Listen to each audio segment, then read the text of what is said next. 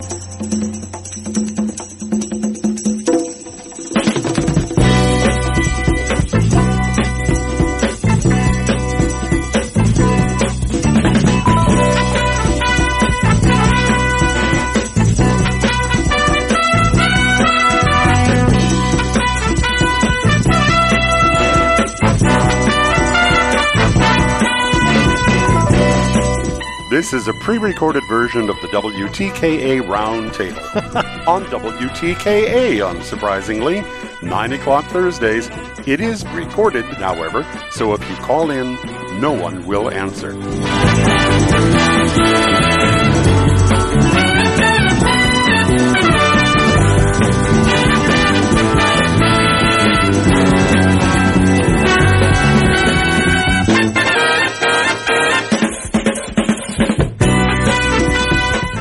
Welcome back to the Michigan Insider here on Sports Talk 1050 WTK The Ticket. We are online at WTK.com. We are also live now on Ticket TV for the MGoBlog Roundtable. Seth Fisher, Brian Cook, Craig Ross. Good morning, fellas. How are you? Morning. Good. Good. Awesome. Let's jump right into it. Michigan wins the Big Ten championship. As Bakes and I were talking uh, in the last segment, uh, this is about as good a two year run as most of us have ever experienced in our lifetime. So let's talk about the Big Ten championship game before we move on to the playoff and beyond. Uh, so Seth, we'll start with you. What you uh, your big takeaways as Michigan kind of the way it looked to me, kind of like the way Michigan's laid the blueprint out all season. Kind of a close first half, and then put the pedal to the metal in the second half and exert your will over a team. And Michigan goes on to the victory over Purdue. I, I thought it was interesting that Purdue seemed very prepared for Michigan, almost like they identified who was going to win the who was going to be their opponent if they got into the Big Ten championship and practice specifically for that team because they had some um, they had some really cool ideas to like go against Michigan's power running game, especially with like the shifting their line over uh, late and like figuring out when Michigan's snap is. Because what happens, you you shift your line like that real quick, and then the offensive line will just be like, that guy's there, that guy's there, and then they just shift with their how they're going to block, and then they hit. Yeah, but that didn't really that didn't really work because you you go and you look at those plays, and what happens is that when Michigan has a free hitter in the box, that guy's able to apply himself. Mm-hmm. Uh, but the blocks all get made.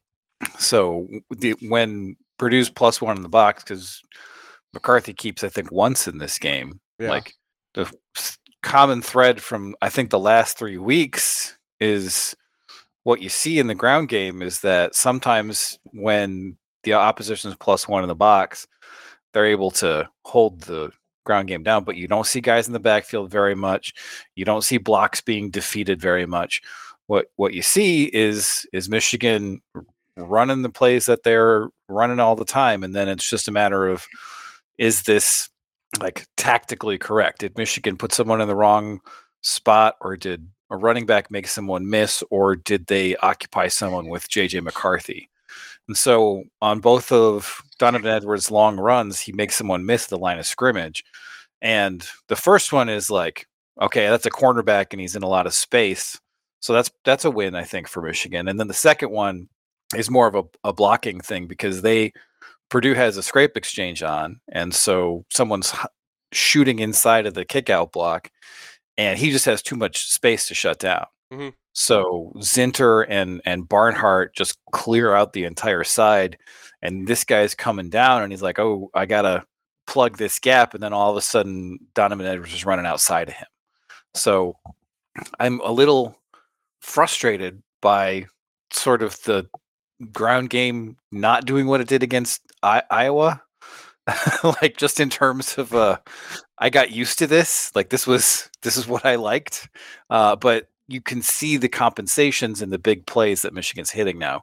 Because when you get more aggressive and then you get wrong, it, it's it's a big it's a big deal. Yeah. And so we're seeing less bend and don't break from opposing teams because Michigan has proven that that just doesn't really work.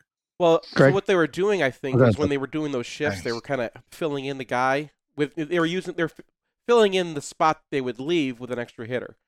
And what Michigan, I think, yeah. started doing was identifying where that extra hitter was. And you talk about like he gets delivered to a cornerback, and it's like, okay, well, that's that's a win. Even if that cornerback in Michigan's offense against Penn State or Ohio State, that guy is nowhere near the play because he's freaking out about JJ McCarthy. Right, and so um, we just have the one McCarthy run, and I mean they're in a conference championship game, and they got a month. but they I think they just feel so beat up, right? Mhm. Like they've got multiple guys out of the lineup, and Edwards is dinged up, and Corum's out, and I think that they just looked at this game and they're like, we don't need to risk JJ, and so they don't, and then they're able to get Donovan Edwards 180 yards anyway. And then I think the other story from this game is that McCarthy is making the kind of throws that you need him to make to beat Georgia. Like he has those two drops in the bucket right over linebackers in zone. He has, I mean, you go to the box score and he's got 17 attempts in this game, and you're like, I can't believe that because it just felt like he was dominating this game. Like he has the back shoulder to Colston Loveland, which is a throw that we just don't see Michigan even attempt. Like mm. we've been complaining about the fact that they don't really even bother with you know contested catches, and maybe that's because they didn't feel they had a guy like Colston Loveland who was going to make that a plus EV move. So you know he didn't do a whole lot in this game, but the things that he did displayed that NFL upside, displayed the kind of stuff that when you go up against Kelee Ringo and the rest of Georgia's defense, you're going the plays you're going to have to make against that team. Yeah, I I kind of agree with both of you in slightly different. I mean, I think you're may, perhaps both saying the same thing, albeit in slightly different ways. Yeah. The Yeah, uh, this is- this is not a disagreement. right, and uh, that I I was surprised that Purdue seemed so well prepared for Michigan when it was difficult to believe they would actually think they were going to be in this game in the first place.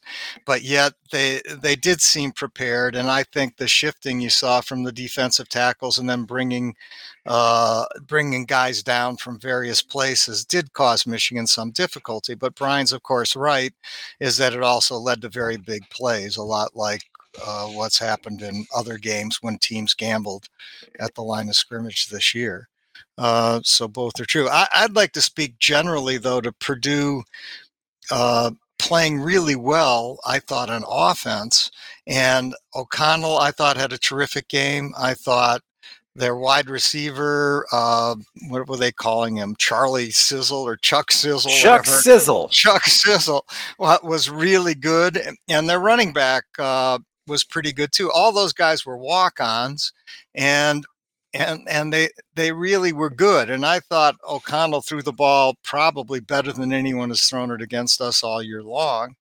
And uh, you know, we had some trouble. Uh, we had trouble tackling early, uh, although that seemed to rectify as the game went along. And I thought in our zone, when we played zone, we seemed to have people in the same spot now and again. Uh, and so there were gap gaps in the zone. Uh, I felt like as we played a little more man as the game went along, it got somewhat somewhat better. But I think Purdue deserves a lot of credit.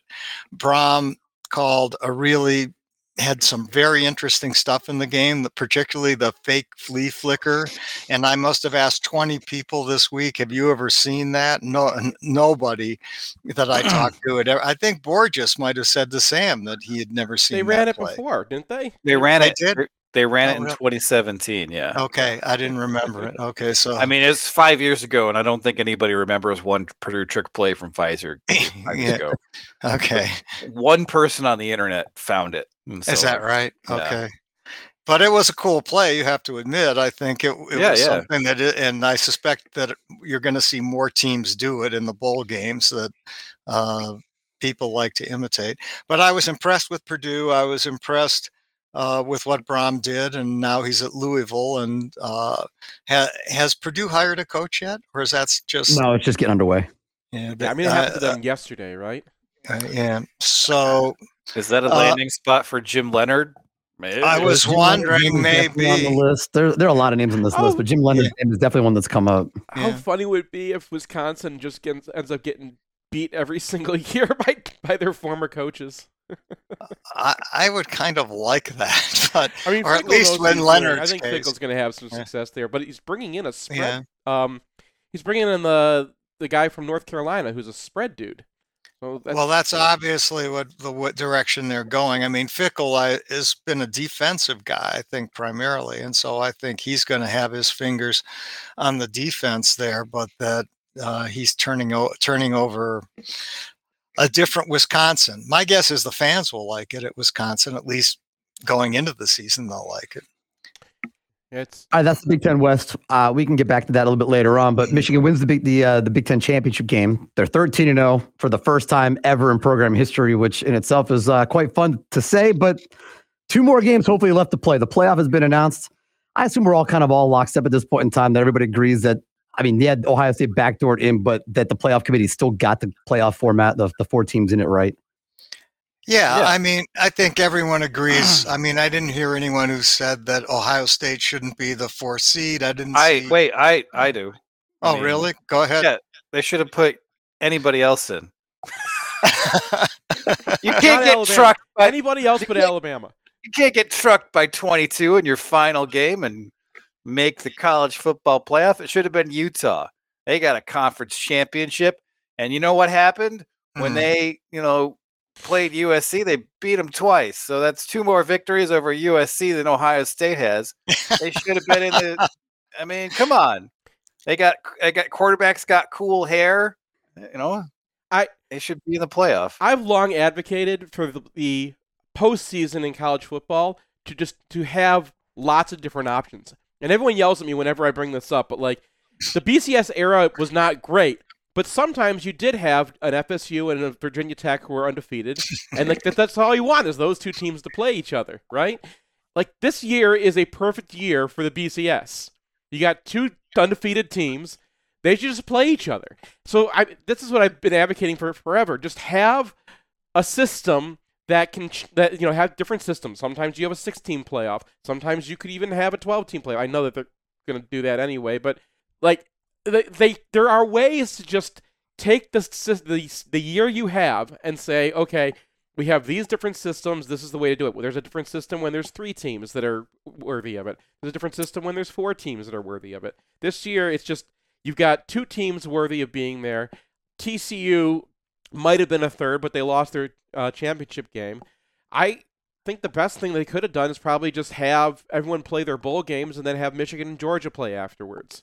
yeah, I mean that's completely unrealistic, though, right?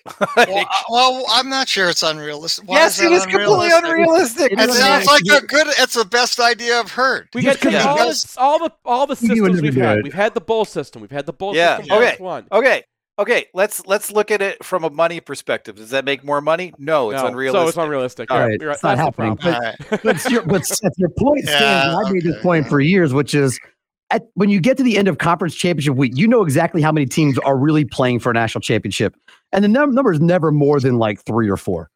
Usually, it's two. Like this year, it's two. There usually aren't more than three or four. So I don't. When was the last time we had more than four teams at the end of the year that we were actually having that conversation? Go, oh, that fifth ranked team should be uh, in the conversation. It's very rare. No, I mean there was there was that year where like TCU got left out for Ohio State, and I was Hmm. like very controversial. And I think Baylor was also up there. So there were a couple years where it's six. And when you expand to twelve teams, then all of a sudden these distinctions matter more. And so right right now it feels like okay, what's Michigan's reward for being clearly one of the top two teams? Uh, not really anything because you're going to a bowl game in Phoenix instead of you know having either a home game in the first round or a bye.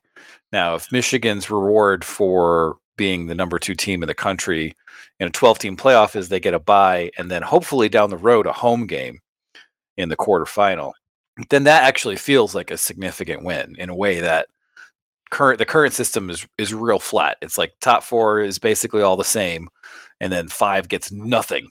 And so uh, I- that's why I've always supported actually a six team playoff with home games, but I'll take 12.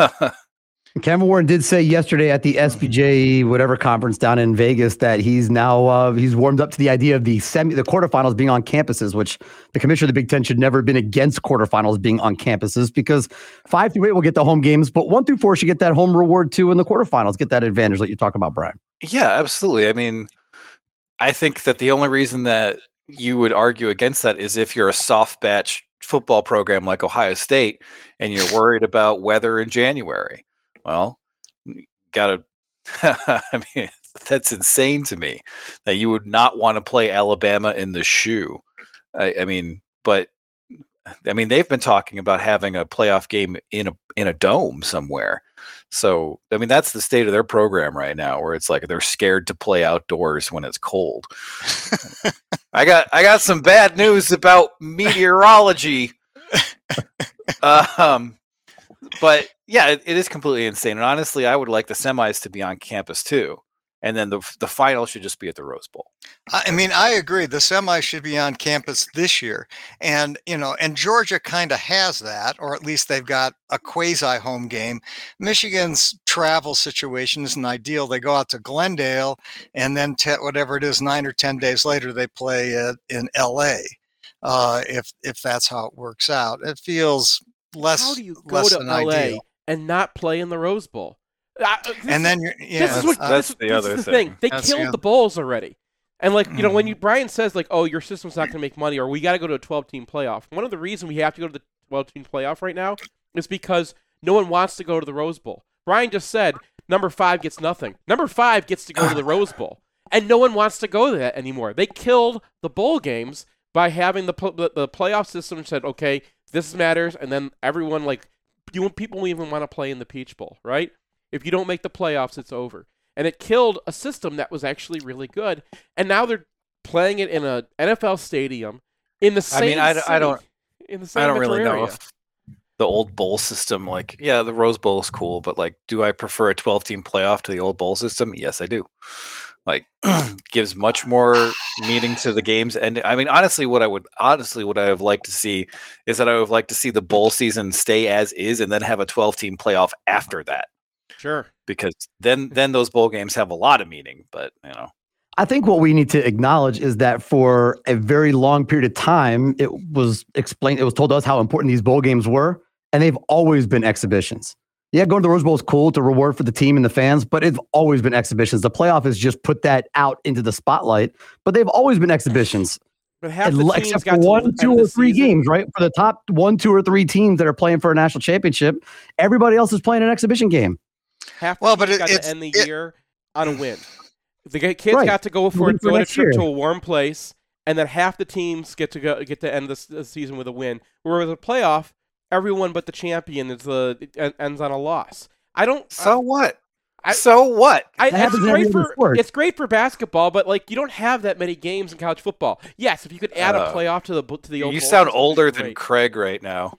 Well, I was going to even be older than Seth, and that is, I don't even really care about this playoff system at all. I mean, as far as I'm concerned, they could go back to the bowl system and have mythical national champions. Because to me, A, mythical national champions are no better or worse than the current system. And B, it gives people stuff to argue about. I mean, was 1997 you know what what remains indelible to me is that Nebraska somehow still thinks they were national champions. I love the fact that they can retain that delusion, and uh, and so I you know eh, so what? I mean, the problem it- was at the end of the winning season, is yeah, you'd have two undefeated teams. You have like you know undefeated Yeah. uh, teams in '94. You have two undefeated teams in '97. You have the 2 Mhm. undefeated teams that they want to play. They had a bowl system. All the other bowls were part of it, and the Rose Bowl was like, no, we got a good thing going. And all they needed to do was figure out a system to say, look, when we have a system, we have a situation like this. I'm sorry, Washington State. You got to step aside. Nebraska's coming to the Rose Bowl. That's all they had to figure out, and they could ne- they couldn't figure out that system without. That's literally that's literally what the BCS was. That's what the BCS is added- supposed to be. That's they, the they, they BCS added added- the Rose Bowl. But no, no, the They BCS added the Rose was, we're always going to have a don't- two-team playoff. The BCS was Uh-huh. always a two-team playoff. It wasn't a when we have a situation like this, that's what we Uh. do. It was we are stuck with a two-team playoff. That's all it was. All right, I, I gotta log off. You guys are too old to talk to. hey, you know what else? They should eliminate offsides in soccer. Craig Ross is the only economic play. Thank you, uh, Randy and Jason. All right, we will shift gears away from the playoff uh, as a lot of other things are going on in the world of college football. So let's jump into the portal conversation. Michigan has lost a couple guys to the portal, and they've already brought one guy in from the portal. Let's start with the guys, uh, Brian, that are leaving, uh, that maybe didn't leave so quietly in Erick All and Cade McNamara, two captains that are leaving via the portal. Cade to Iowa, and Erick All is actually visiting Iowa today. well, I mean, I just if you're Cade McNamara, I don't know why you would burn all that goodwill. Like you you had an opportunity to like, yeah, go to Iowa, be Jake Rudock over there, and then Michigan. Like you have a lot of you have a lot of happy people who really appreciate what you were doing for this university, and then you kind of go on this uh, I don't know pity party on a podcast, which I am not going to listen to all of, but I've seen highlights, and it's just like, dude, what are you doing? Like, I just don't understand. But I mean, all's a big loss. Like he's he's an excellent tight end, and Michigan uses lots of tight ends, and so that's a big hit to depth, especially with Schoonmaker headed to the NFL. Um, I don't really know if there's anything that Michigan could have done about that because if you're so determined to get back surgery that you're on some sketchy strip mall like back thing in Florida's website as a testimonial, then I mean clearly there's you're at odds with the Michigan medical department and like I mean at that point you've really broken the trust of the program and then you can't be upset when they are like what I mean what what are we supposed to do here?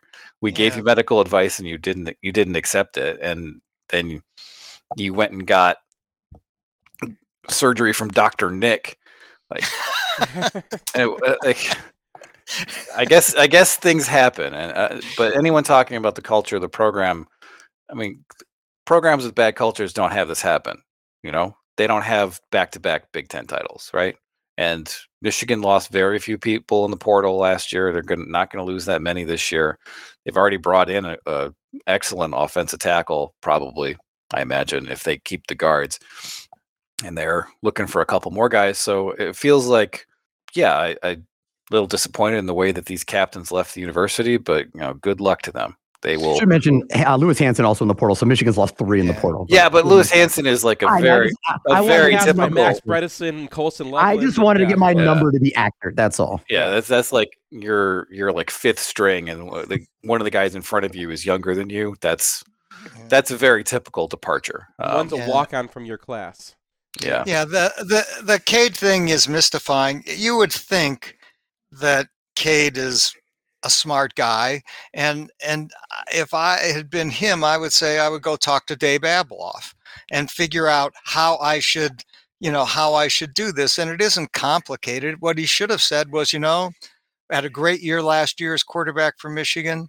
You know, uh, the handwriting was on the wall for me that JJ had you know was was going to be the quarterback here and i want to play you know i love the university i love the opportunities i had but I'm, I, I really want to play and i want to play at a place that sort of fits my my skills how hard would that be It's you hard, know it's harder than you thir- think. thir- No, no, no. I, I totally disagree with this because these guys are look. These guys are trying to get to the NFL. These guys are trying to Fine. have the story be about how they're great players.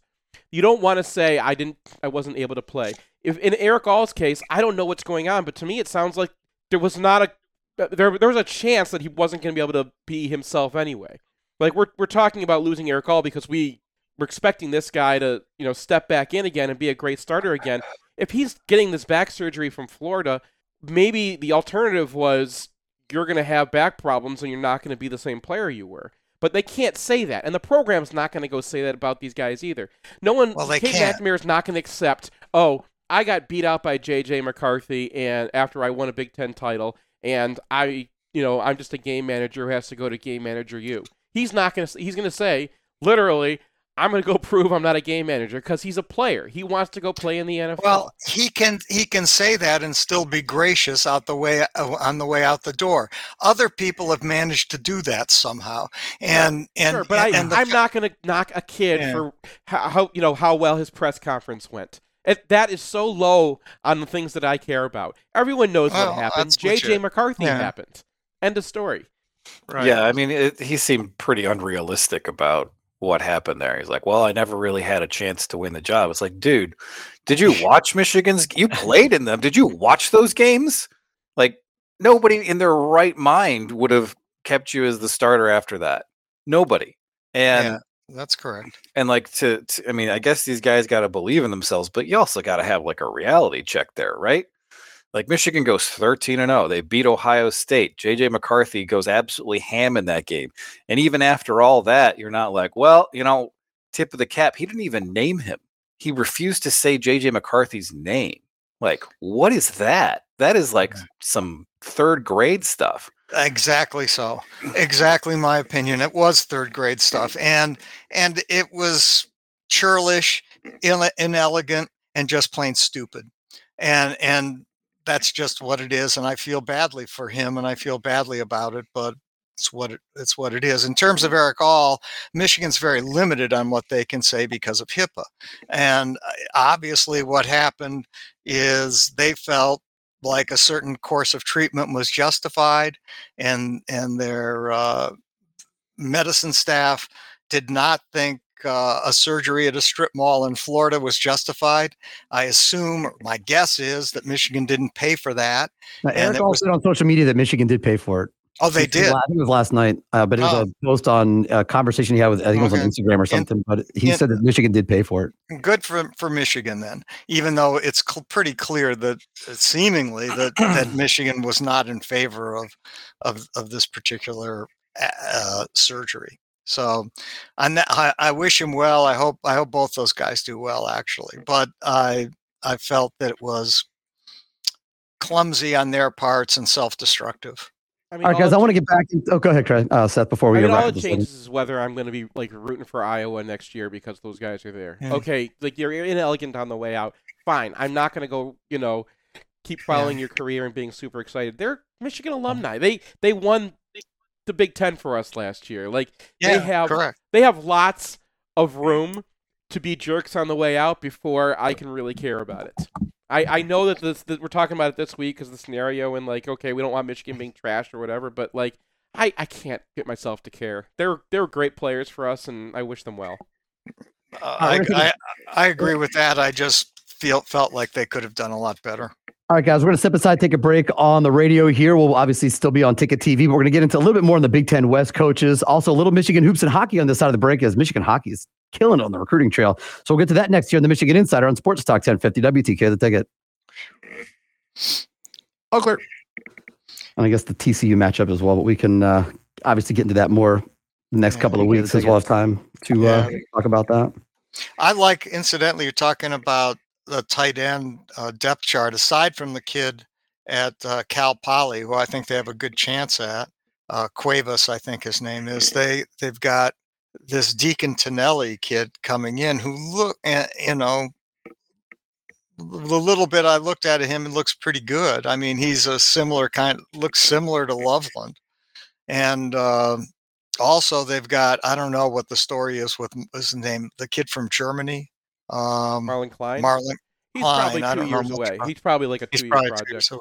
Yeah, he's like, Okay. he's kind of a Zach Gentry, so they're gonna have to they're gonna work on him for a little bit, get him bulked up, and then he'll be like a, a fast guy Mm-hmm. who's super big. Um, you know they. It's it's funny that Michigan fans are like freaking out because like oh no look at how many tight ends we're losing and we're we have Colston Loveland going into his true sophomore year.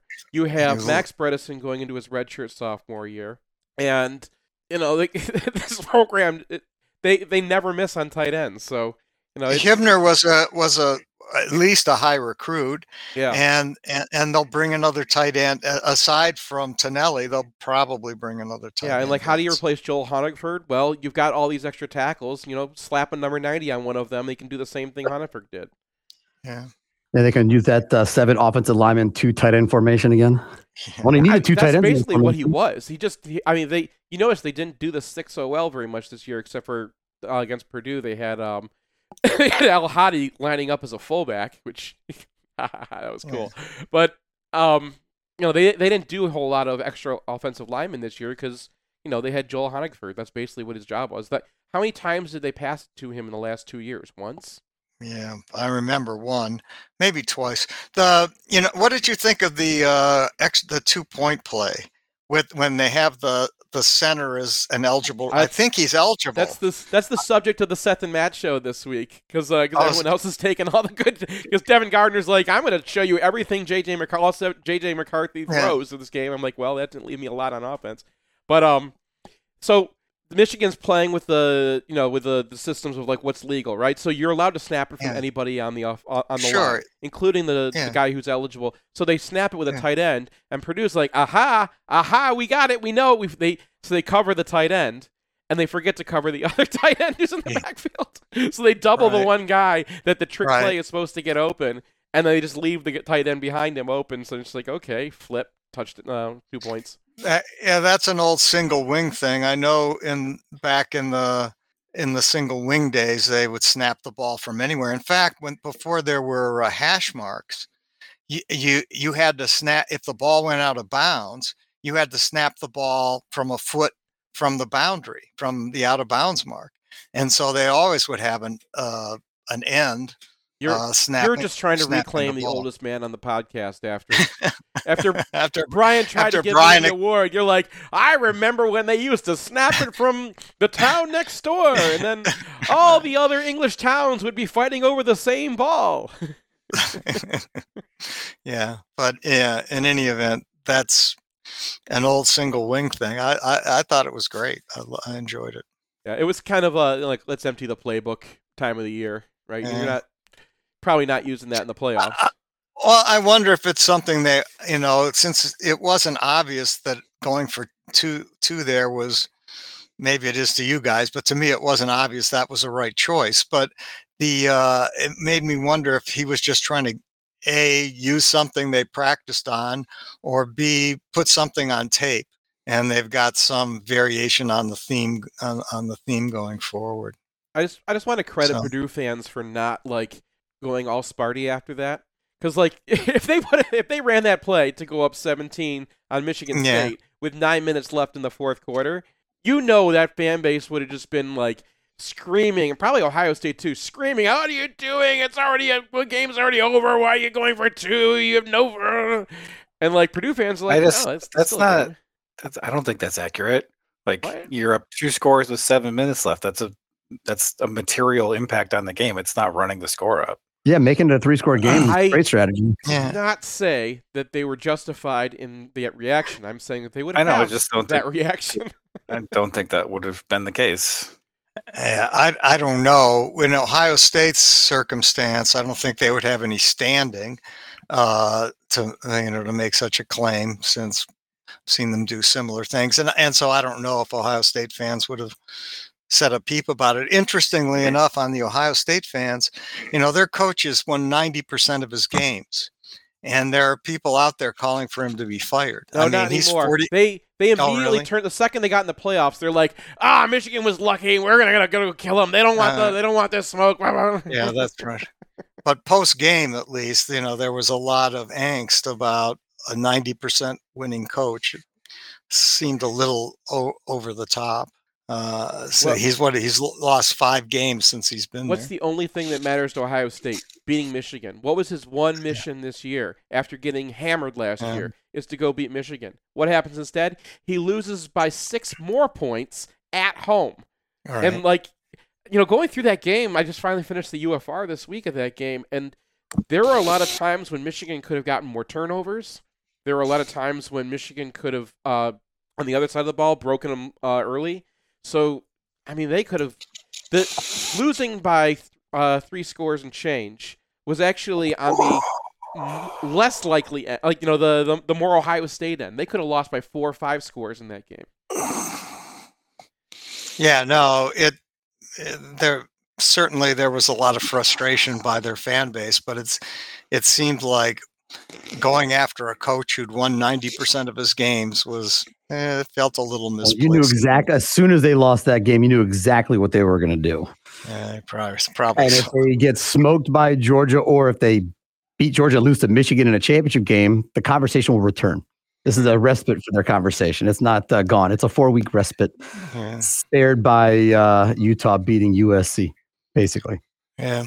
The uh I mean I, do you see Ohio State having any play against uh Georgia? I mean, Didn't they get guys, manhandled by Michigan? Isn't Georgia like Michigan, but maybe better? I mean, Like- yeah, Georgia beat up on us last year. There was no question. I can't imagine that, but yeah, I can't imagine that I mean, chance. you, you go to the playoffs and you have a quarterback and a receiver, you can win a game. That's that that's been true for years. Like Georgia, that's the one thing they, they've got a great cornerback. And we are back here on the Michigan Insider, Sports Talk 1050, WTKA, the ticket online at WTKA.com. Myself, Ira Weintraub, filling in for Sam. He is out of town. He's got the family uh, thing going on today, and then the entire show is going to be off tomorrow. So this is our Thursday, Friday edition of the Michigan Insider here on Sports Talk 1050, WTKA, the ticket. I'm joined by Seth, Brian, and Craig from the MGoBlog Roundtable. And we've talked a ton about Michigan and obviously getting to the playoff. We'll preview the playoff over the next couple of weeks, the Michigan matchup with TCU and also the Georgia matchup with Ohio State. But also, we want to ask you guys as the news is fresh, Big Ten West has two new coaches and a third one coming. It seems like with the two new coaches that they have a dramatic improvement in the level of coaching on the West uh, in the Big Ten, just with the uh, the bringing in of Luke Fickell to Wisconsin and the bringing in Matt Rhule to Nebraska. What do you think, Craig? Oh no, I think those are good choices. I mean, uh, I, I have to admit, uh, as someone else said, maybe Seth, that I thought Scott Frost would work out at Nebraska eventually, and uh, boy, I was wrong about that one. So, uh, but it seems like Rhule is a good coach. It seems like he could work out fine at Nebraska. Uh, you know, Fickell has proven at Cincinnati he can he can create a program and and and and make it go. I think there'll be major changes at Wisconsin. They brought the UNC uh, OC in, and so that program is going to look very different. My my friend in Madison, Badger Ken, says fans are very excited about the change, even if they're somewhat melancholy and sad about about losing uh, Leonhard. I think that reflects Alvarez's uh, perhaps tightness to Jim Leonhard. Where Leonhard will go, I have no idea. He's not staying at Wisconsin, obviously, and he's um, maybe he'll end up at Purdue. I don't know. There's been some speculation about that. I mean, I thought the best the best coach in the Big Ten West, I thought was was Brohm. So you know, me they, too. They they just lost the the top, even though they're bringing in some some new guys. I think Rhule can be successful because he he actually knows how to recruit Texas, which was the trick when Nebraska was good what Nebraska would, yeah. would, do would be like, okay, you know, we're gonna go and get players out of Texas that don't, you know, don't necessarily want to go to Texas or can't get into Texas, and then they just had an amazing high school system all around the Midwest that no one else had access to. Basically, the same way that Wisconsin has been able to to keep their thing going. Um, but Nebraska's has dried up. There's not a whole lot of talent that comes out of there. They used to be like walk on you, and I I thought Scott Frost would know what the secret sauce is for Nebraska because they the one thing they have and the one thing that's going to keep Nebraska on top or at least like you know not they're not going to slip down to be a 3-9 program every year is their fan base. That fan base isn't going away. And when you have that kind of group of people you can, you can just fill that stadium every year and every game and like you know that's that's what draws people there. Lincoln, Nebraska doesn't draw anybody there. Bill McCartney used to say that you know the the way he would recruit Nebraska against Nebraska is when he was at Colorado. The way I'd recruit against Nebraska is I'd let them go visit there first, and then I'd bring them to Colorado and say like, "So where do you want to live?" Um, but like they have a great fan base, and and Rhule's a good coach, and I think he could have success there. I don't think the um, I think we maybe overstated all year how bad the Big Ten West was. That like the Big Ten West was kind of like mediocre, not like Rutgers level. Okay, it's like Illinois was a good team this year, and we were all kind of like wondering, okay, is that just effect of playing bad quarterbacks out there? They did have a lot of bad quarterbacks in the Big Ten West, but Illinois is legit, right? And I thought Purdue, like Aidan O'Connell, played out of his mind. They're a you know a pretty decent eight and four team. Minnesota was a pretty decent version of themselves. So what do you got to fix? You got to fix Nebraska. They're going way under their uh, their normal level. And Wisconsin recently fell down. You get those two programs back up again. I think every the Big Ten West is back to being basically what the Big Ten West was. Yeah, that, I, that's that seems reasonable. What about uh, Sanders going to? Uh, what about Sanders going to uh, uh Colorado? Yeah, yeah. I mean, does that feel like a good fit? Does that feel like it's it's it's plausible? I mean, he already got a commit from a top 10 kid in the 2024 class. I mean, is that right? If you're Colorado, there's no reason not to swing for the fences. And, you know, there one like period of, of history where they were actually pretty good. They were getting a ton of guys out of LA. And I don't really know if there is any way to get guys out of LA that isn't Deion Sanders. I mean, Colorado as a school has a lot to offer. It's in a beautiful area. Um, but yeah, I mean, it certainly makes Colorado interesting, and that's not something they've been for a long time. Yeah. All right, I do. We have about uh, about nine ten minutes left here. I wanted to get your thoughts on uh, Michigan basketball as we're heading into Big Ten play tonight against Minnesota, and also Michigan hockey with the way the recruiting is going. I'm Craig. I'm sure you have a ton of thoughts on Michigan basketball, but the big news is that they announced that Jalen Llewellyn is out for the year with the ACL injury, and the backcourt just got that much thinner. Yeah, it's you know it's it's difficult to put it politely right now. They came into the season with three real guards uh, because uh, Frankie left, and and so they end up with three guards, uh, and probably uh, in and of itself that you know that was hard to see how it was going to work out. And now they've got two guards. It isn't clear whether Kobe can actually play the point um, he I asked him that actually a year ago at, at at media day, and he said, yeah, he was recruited as both a one and a two, and he thought he could play the point. So we'll see. Uh, probably that's there's going to be some necessity of that. I don't know who on this roster can actually slide down and play play a two. Isaiah Yeah. Barnes.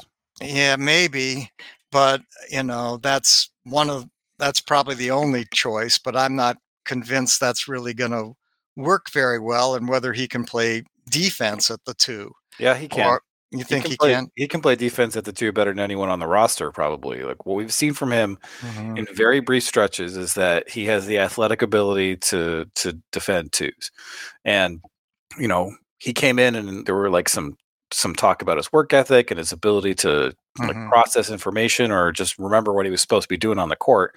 But physically, athletically, he's he's got to be someone takes a extended look at. So I think you got to move Kobe to the point because Doug McDaniel is virtually unplayable right now. Um, and you're going to look at a lot more Joey Baker and a lot more Isaiah Barnes. Uh, I don't, you know, I don't think that's what it'll look like tonight. My guess is tonight you'll see Doug at the point and getting the majority of minutes at the point and Kobe at the two. But obviously, you're going to see Kobe some. He you, Michigan has to probably play him at the point some. Now, if if you're right, Brian, and you might be that uh, Isaiah can play over at the uh, two, then maybe this isn't so bad. It, it's certainly the fact that uh, uh, Jalen hasn't shot the ball particularly well. In fact, our backcourt has been a disaster at shooting the three.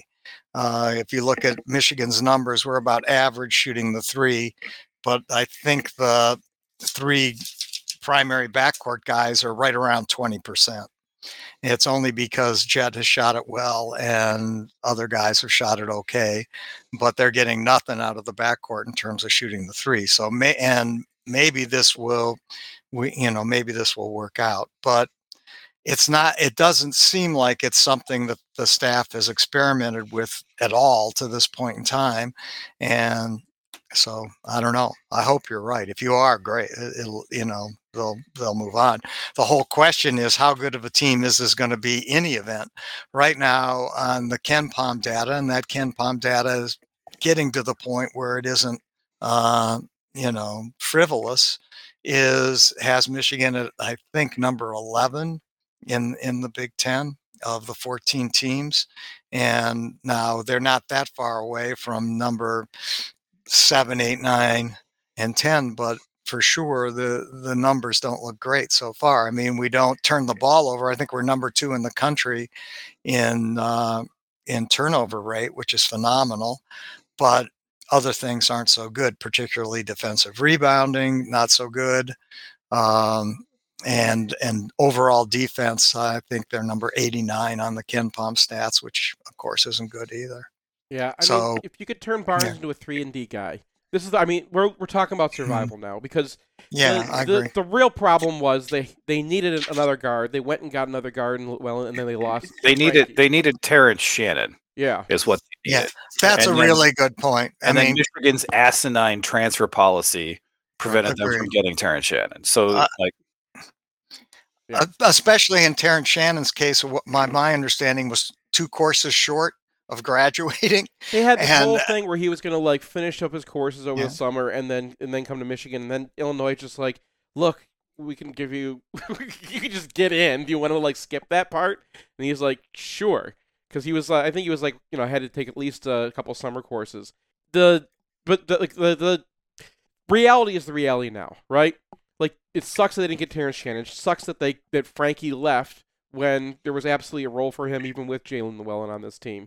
I just, I mean, that was just inexplicable to me because it's like we got three guards on the roster, and Yeah. we're bringing in an Ivy League guy, and it's like you're, you think Jalen Llewellyn is going to displace you?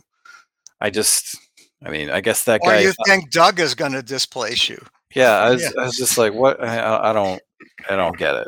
Like that's a very like old band yells at cloud at me. But I was really hyped up about Frankie, mm-hmm. and losing him is i think a major reason that this program is currently scuffling because we had a four-year point guard in, in derrick walton we had a four-year point guard in xavier simpson and those went really well and now we just have this parade of this guy's here for one year this guy's here for one year this guy's here for one year and you see it every season where michigan enters the season and they look like garbage Mhm. because their point guard is acclimating to the team and it just it just feels like they're going to be stuck on this cycle because they're going to have a new point guard next year Uh, i mean i mean maybe maybe it'll be doug i don't know but it's just, they're going to have to bring in somebody and it just feels like you know the treadmill that michigan is on with these transfer po- uh, point guards is something that i would really like to see stop All right, in the last Yeah. couple of minutes here, uh, Brian, let's True. do something that'll put a bigger smile on your face. It seems like Michigan is killing it in recruiting in hockey right now. How many Yeah. five stars did I just see p- get picked up? Uh, well, there's three 2006s that they've picked up that are five stars to puck preps. Most recent is Christian Epperson, who's on the U17 team and was at Shattuck, where he put up 100 points last year. They have Aiden Park, who's basically the same guy. These guys are all forwards. They're all super hyped. And for Naurato to be able to come through and pull these guys in after recruiting collapsed under um, Mel Pearson because the word got out in hockey circles that Mel Pearson was Mel Pearson. and like for Naurato to be able to bounce back like this, even with an interim tag on him and get these guys in, you know, I don't think he's going to have an interim tag on him very, very long. Yeah, it is time. It is, or it's close to time, isn't it, uh, for him to to be named uh, non-interim or however. Well, you know, I think Herman? if they're recruiting like this, I guess the urgency to do it is not high. But um, yeah, I mean they they had a kind of a rough weekend against Wisconsin, but other than that, they've been playing very well. Aside for that Minnesota series, but half the team was out, yeah, in, including you know the best player in college hockey. So, you know, I feel like in general they've been playing approximately to expectations. They're a very young team. They are going to make a bunch of mistakes, and so it feels more like you know two years ago when all those top five picks were freshmen, and not one year ago when they were sophomores and they were the one number one overall seed. And that's that's about what you'd expect. And I, the- they they're playing very well on the power play. They're they're organized when they try to get in the zone. They're a little bit overwhelmed physically by some teams, but you know they got crushed by Penn State and they bounce back and they win that game the next next uh, next day. So, you know, I feel like they're at a point where, yeah, it's it's about time. All right, guys, appreciate your time as always. We're going to end it there on the bright note. Michigan hockey recruiting is killing it. And of course, next week when you guys come back, we'll be talking more about the matchup with TCU in the playoff. We'll be kind of recapping the first half of the Michigan hockey season, and we'll set the stage for uh, more Michigan basketball as well. Thanks to Craig, Seth, and Brian for joining me here in the show. Thanks to Miz for joining me here as it was Sam's day off. He's doing some family things. It'll be everybody's day off tomorrow. No Michigan Insider tomorrow. We will be back on the air on Monday. So stay tuned for that here on the Michigan Insider on Sports Talk 1050 WTKA, Ann Arbor, a Cumulus station.